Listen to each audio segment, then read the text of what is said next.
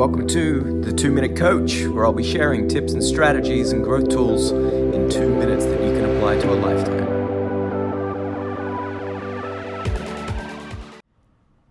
So today in this video, I'm going to share three key things that you need to measure so that you can determine what's working and what isn't working.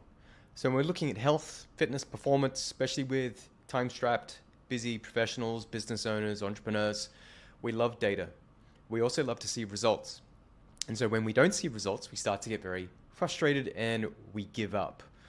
Because even when we know something is super important and valuable that we must do, we've got to get some feedback. And so these three things of what I've just gone through so that I can prove through evidence of what we do works. Now, the first thing you need to do is measure your blood work. It's absolutely essential. Now, there's no point guessing your way through things and spending and wasting money on supplements and the wrong type of food if you don't need it, all right? Supplements are exactly that. They are a supplement to poor nutrition. So if you can master nutrition, then there's no need for supplements.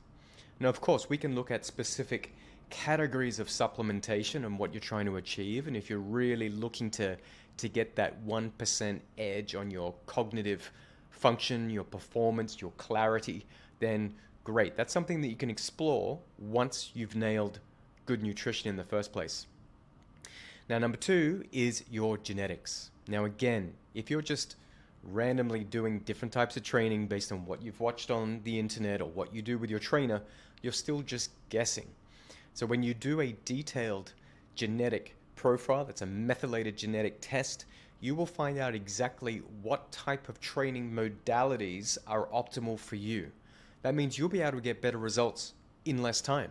And it's going to have a much bigger impact, not just to mitigate disease, but to increase life, right? To decelerate aging. We call this life extension.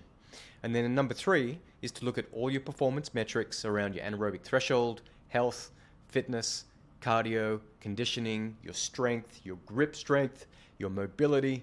All of these metrics are going to give you information that once achieved, it's going to be positive feedback that you're like, hey, I may not have seen results in this area, but I'm definitely seeing results in these ones.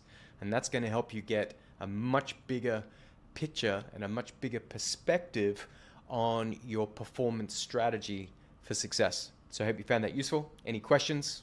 You know where to find me.